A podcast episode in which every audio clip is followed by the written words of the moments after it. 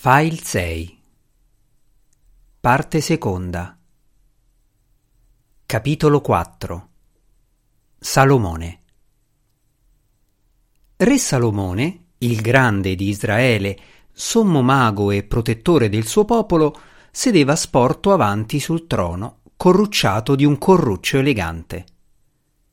Morto? disse e poi a voce più alta, dopo una pausa straziante in cui si fermarono i cuori di 437 persone strette nella morsa dell'ansia, ripeté Morto? I due Afrit, seduti davanti al trono sotto forma di leoni dalla criniera dorata, sollevarono gli occhi a guardarlo. I tre gin alati che stavano in aria dietro il sedile, recando frutta e vini e canditi per rifocillare il re, tremarono così forte che i piatti e i vassoi gli sussultarono tra le mani. In cima alle travi i colombi e le rondini scivolarono fuori dai nidi e si dispersero tra le colonne verso i giardini inondati di sole. E i 437 umani, maghi, cortigiani, mogli e supplichi, raccolti nella sala quel mattino, si stropicciarono le mani e fregarono i piedi per terra e guardarono fissi il pavimento. Era raro, persino nelle faccende di faide tra mogli, che il grande re alzasse la voce. Quando accadeva, non preannunciava niente di buono. Ai piedi dei gradini, il visir di Salomone si inchinò profondamente. Morto, sì, signore. Tuttavia, se vogliamo considerare una nota positiva, vi ha lasciato un oggetto antico di rara finezza. Ancora inchinato, indicò con la mano un plinto vicino. Sopra era posata la statuetta di spire d'oro. Re Salomone lo osservò. La sala rimase silenziosa. Iafrit e Leone abbassarono gli occhi d'oro sulla folla umana, sbattendo di tanto in tanto le code sul lastrico alle spalle. Dietro al trono i gin rimasero sospesi in attesa, immobili, tranne che per i pigri battiti delle ali d'aquila. Fuori nei giardini gli uccelli si erano dispersi, farfalle svolazzavano come chiazze di sole tra la magnificenza degli alberi. Finalmente il re drizzò la schiena nel trono di cedro e parlò di nuovo. È un oggetto pregevole. Con la sua ultima azione il povero Ezechiele mi ha reso un buon servigio. Sollevò una mano per segnalare a un gin che desiderava del vino e dal momento che era la sua mano destra, la sala fu percorsa da un brivido di sollievo. I maghi si rilassarono, le mogli presero a bisticciare fra loro e uno dopo l'altro i questuanti che venivano da una dozzina di paesi diversi sollevarono con soggezione le teste ad ammirare il re. Salomone non aveva in alcun modo un aspetto sgradevole. Nella giovinezza gli era stato risparmiato il vaiolo e sebbene fosse ormai un uomo di mezza età, aveva la pelle ancora liscia e vellutata come quella di un bambino. Nei quindici anni trascorsi sul trono non era cambiato molto occhi e pelle scuri, viso allungato, lunghi capelli neri che gli ricadevano sciolti sulle spalle. Il naso lungo e dritto, le labbra piene, gli occhi bistrati di colla verde scuro, secondo l'uso egizio. Sopra le splendide vesti di seta inviategli in dono dai sacerdoti maghi dell'India, indossava tesori meravigliosi d'oro e di giada, orecchini di zaffiro, collane di avorio nubiano, perle di ambra della lontana Cimmeria. Ai polsi erano appesi bracciali d'argento, mentre una caviglia era cinta da una sottile banda d'oro. Persino i sandali di capretto, un dono inviato dal re di Tiro, erano tempestati d'oro e pietre semipreziose. Ma le sue lunghe mani affusolate erano nude di gioielli e decorazioni, tranne che per il mignolo sinistro in cui era infilato un anello. Il re attese seduto che il gin gli versasse il vino nella coppa d'oro. Attese che, con pinze d'oro, vi aggiungesse bacche provenienti dalle colline anatoliche battute dal vento e ghiaccio raccolto sulle vette del monte Libano. e gli astanti lo guardarono aspettare, ammaliati dal fascino del potere che irradiava come il sole la luce. Il ghiaccio fu mescolato, il vino fu pronto. Con ali silenziose il gin si ritirò al di sopra del trono. Salomone guardò la coppa, ma non bevve. Tornò a rivolgere la sua attenzione alla sala. Miei illustri maghi, disse alla cerchia di uomini e donne in prima fila davanti al resto della folla. Avete fatto un buon lavoro. In una sola notte avete raccolto da tutto il mondo molti manufatti di grande interesse. Con un movimento della coppa indicò la fila di diciassette plinti che aveva davanti, ognuno recante in cima il suo piccolo tesoro. Sono tutti senza dubbio straordinari e getteranno luce sulle antiche culture che ci hanno preceduti. Li studierò con grande interesse. Hiram, ora puoi farli portare via. Il visir, un mago basso dalla pelle scura originario del lontano Kush, scattò subito in avanti impartì un ordine e diciassette schiavi, umani o in forme umane, si precipitarono a portare fuori dalla sala il serpente e gli altri tesori. Quando tutto tornò quieto, il visir gonfiò il petto, impugnò il suo bastone per il pomo sormontato di rubini e lo batté tre volte al suolo. Attenzione! gridò. Si procederà ora al consiglio di Salomone.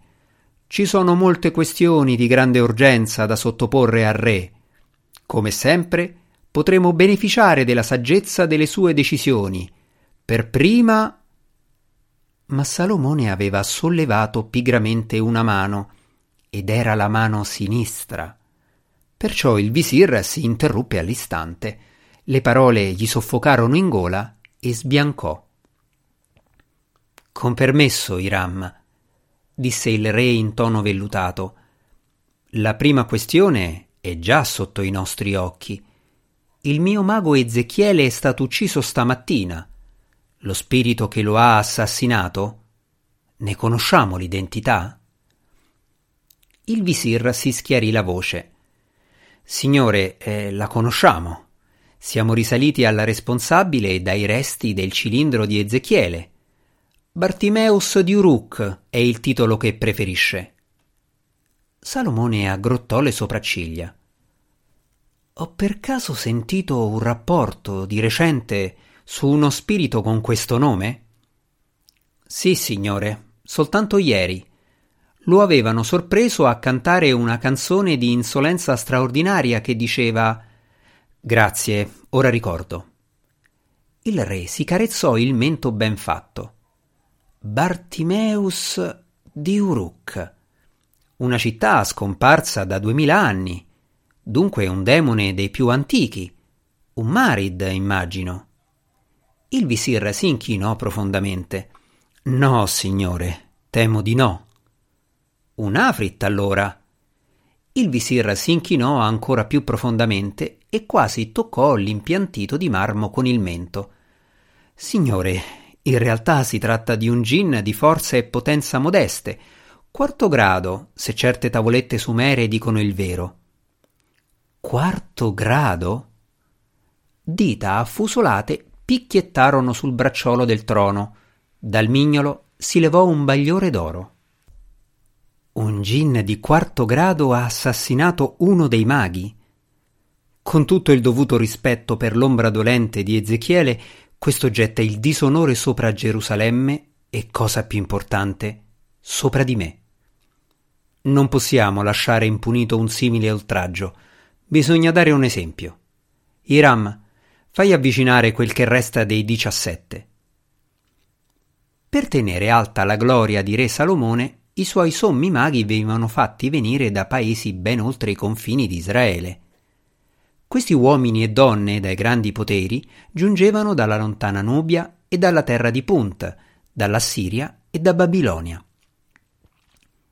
Ognuno di loro, con un rapido comando, poteva convocare demoni dal nulla, sollevare cicloni e far piovere morte sui propri nemici terrorizzati. Erano maestri nelle arti antiche e nei loro paesi sarebbero stati considerati uomini potenti. Ma tutti avevano deciso di intraprendere il viaggio per Gerusalemme e mettersi a disposizione di colui che indossava l'anello. Con uno svolazzo del bastone, il visir fece avvicinare la cerchia. Ogni mago a turno si inchinò profondamente davanti al trono. Salomone li esaminò per qualche istante, quindi parlò. Caba. Calmo, maestoso e felpato come un gatto, un uomo uscì dal cerchio. Signore? Hai reputazione di un uomo tutto d'un pezzo. È vero, signore. Tratti i tuoi schiavi con la giusta severità. Vado orgoglioso della mia durezza, signore, e faccio bene a coltivarla, poiché i demoni combinano ferocia e infinita scaltrezza, e la loro natura è vendicativa e maligna. Salomone si accarezzò il mento. Infatti, Caba, mi pare tu abbia avuto al tuo servizio già svariati spiriti recalcitranti che si sono rivelati problematici. È vero, signore, e ognuno di essi si rammarica a gran voce delle proprie audace passate. Accetteresti di aggiungere questo malvagio Bartimeus alla tua schiera? Caba era egiziano, un uomo dall'aspetto che lasciava colpiti, alto, spalle larghe e gambe robuste. Come tutti i sacerdoti maghi di Tebe, aveva il cranio rasato e tirato a lucido con la cera. Aveva un naso aquilino e le sopracciglia cadenti, le labbra sottili, esangui, tese come corde di balestra. Gli occhi erano sospesi come molli lune nere sulla landa desolata della sua faccia e luccicavano senza sosta come se fossero sul punto di lacrimare. Il mago annuì. Esaudirò come di consueto le vostre richieste e la vostra volontà, mio signore. Molto bene. Salomone prese un sorso di vino. Fa in modo che Bartimeus venga messo in riga e impari il rispetto. Iram ti farà avere i cilindri e le tavolette in questione non appena la torre di Ezechiele verrà sgomberata. È tutto. Caba si inchinò e tornò al suo posto tra la folla. La sua ombra lo seguì come un mantello. Ora che questa è sistemata, disse Salomone, possiamo passare alle altre questioni. Iram? Il visir fece schioccare le dita un topolino bianco si materializzò dal nulla con una piroetta e gli atterrò sulla mano. Portava il rotolo di un papiro che srotolò e tenne aperto in modo che il padrone lo potesse leggere. Iram studiò brevemente la lista. Abbiamo 32 casi a giudizio, signore, portati alla vostra attenzione dai sommi maghi. I querelanti attendono il vostro verdetto. Tra le cause in oggetto Abbiamo un omicidio, tre aggressioni, un matrimonio in difficoltà e una disputa fra vicini riguardo una capra scomparsa. La faccia del re rimase impassibile. Molto bene, che altro? Come sempre abbiamo molti supplici venuti da lontano a implorare il vostro aiuto. Ne ho selezionati venti che possano fare quest'oggi il loro appello formale. Li ascolterò. È tutto? No, signore. I nostri gin di ricognizione hanno portato notizie dai deserti meridionali. Riferiscono di ulteriori attacchi di briganti. Si segnalano casi di lontani insediamenti rurali dati alle fiamme, i cui abitanti sono stati uccisi, e anche saccheggi sulle vie commerciali, carovane attaccate e viaggiatori derubati. Salomone si aggiustò sul sedile. Chi controlla le pattuglie a sud? Prese la parola una maga di Nubia, avvolta in una stretta veste di stoffa gialla. Io, signore. Convoca più demoni, Elbesh. Scova questi briganti. Scopri la verità. Sono semplici fuorilegge o mercenari che lavorano per re stranieri? Voglio un rapporto entro domani. La donna fece una smorfia. Certo, signore, solo che. Il re aggrottò le sopracciglia. Solo cosa? Signore, chiedo perdono, ma devo già tenere a bada nove gin forti e insubordinati. Sono al limite delle mie forze. Convocare altri schiavi mi sarebbe difficile. Capisco. Il re fece scorrere impaziente gli occhi sulla cerchia di maghi. In tal caso, Reuben e Nisroch ti offriranno il loro aiuto in questa piccola incombenza. Ora. Un mago dalla barba arruffata sollevò la mano. Grande re, perdonatemi. Anch'io al momento sono un po' in difficoltà. L'uomo accanto a lui annuì. Io pure. Il visir Iram prese esitante la parola. Signore, i deserti sono vasti e le risorse di cui noi, vostri servi, disponiamo sono limitate. Non è questa una di quelle occasioni in cui potreste considerare di venire in nostro soccorso? Se ecco poteste eventualmente. Si fermò. Salomone socchiuse piano gli occhi bistrati di Cole come un gatto. Prosegui. Iram deglutì. Aveva già detto troppo. Se magari potreste prendere in considerazione di usare. La sua voce diventò un filo. L'anello? L'espressione del re si incupì. La mano sinistra giaceva bianca sul bracciolo del trono. Stai mettendo in discussione i miei ordini, Ram? chiese Salomone sommessamente. Mio signore, vi imploro, non intendevo certo arrecarvi offesa. Osi suggerire come dovrei usare i miei poteri? No, no, ho parlato senza pensare. Vuoi dire che davvero desideri questo? La mano sinistra si mosse. Sul mignolo un riflesso d'oro e di ossidiana nera catturò la luce. Sotto al trono, Iafrit e Leone scoprirono i denti ed emisero schiocchi dal profondo delle fauci. No, signore, vi supplico. Il visir si prostrò a terra. Il topolino cercò rifugio tra le sue vesti. Gli astanti raccolti in fondo alla sala mormorarono e si ritrassero indietro. Il re afferrò l'anello e lo fece ruotare sul dito. Ci furono un tonfo sordo e un colpo d'aria. Nella sala cadde l'oscurità e al centro dell'oscurità una presenza silenziosa si erse a fianco del trono. 437 persone caddero distese faccia a terra come fossero state abbattute. Fra le ombre del trono la faccia di Salomone appariva spaventosa, contorta. La sua voce echeggiò come provenisse da una caverna sotterranea. Io dico a voi tutti, state attenti ai vostri desideri. Rigirò l'anello intorno al dito e di colpo la presenza scomparve la sala fu improvvisamente inondata dalla luce e dai giardini giunse il canto degli uccelli. Lenti e incerti, i maghi, i cortigiani, le mogli e i supplici si rimisero in piedi. La faccia di Salomone era tornata calma. Mandate i vostri demoni nel deserto. Catturate i briganti come ho chiesto prese un sorso di vino e guardò verso i giardini, da dove, come tante volte, giungeva una debole musica, sebbene nessuno avesse mai visto i suonatori. Un'altra cosa, Iram, disse infine. Non mi hai ancora detto di Saba. Il messaggero è tornato? Abbiamo risposta dalla regina? Il visir si era rialzato e si stava tamponando un rivoletto di sangue che gli colava dal naso deglutì. Oggi proprio non era giornata. L'abbiamo, signore. E dunque?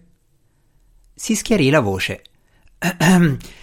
Ancora una volta, incredibilmente, la regina rifiuta la vostra offerta di matrimonio e rinuncia a essere annoverata fra le vostre squisite consorti il visir tacque per lasciare che dall'assembramento delle mogli si levassero gli attesi trasalimenti e brusii.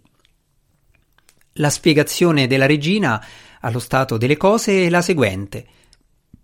Essendo lei a tutti gli effetti la governatrice del suo regno, più che la semplice figlia del re, e qui risuonarono altri trasalimenti e svariati sbuffi di indignazione, non può assolutamente lasciarlo per una vita di ozio, fosse anche per deliziarsi nel glorioso fulgore di Gerusalemme.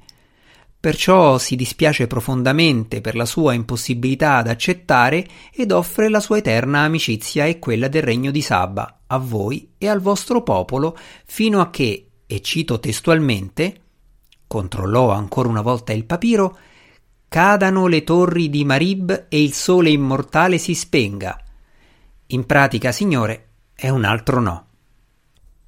Il visir terminò e non osando guardare il re si diede un grande affare a riarrotolare il papiro e infilarlo nella tunica. La folla restò impietrita a guardare la figura silenziosa sul trono. Poi Salomone rise. Prese un gran sorso di vino. E queste dunque sono le notizie da Sabba, è così? Beh, in tal caso dovremo pensare bene a come replicherà Gerusalemme.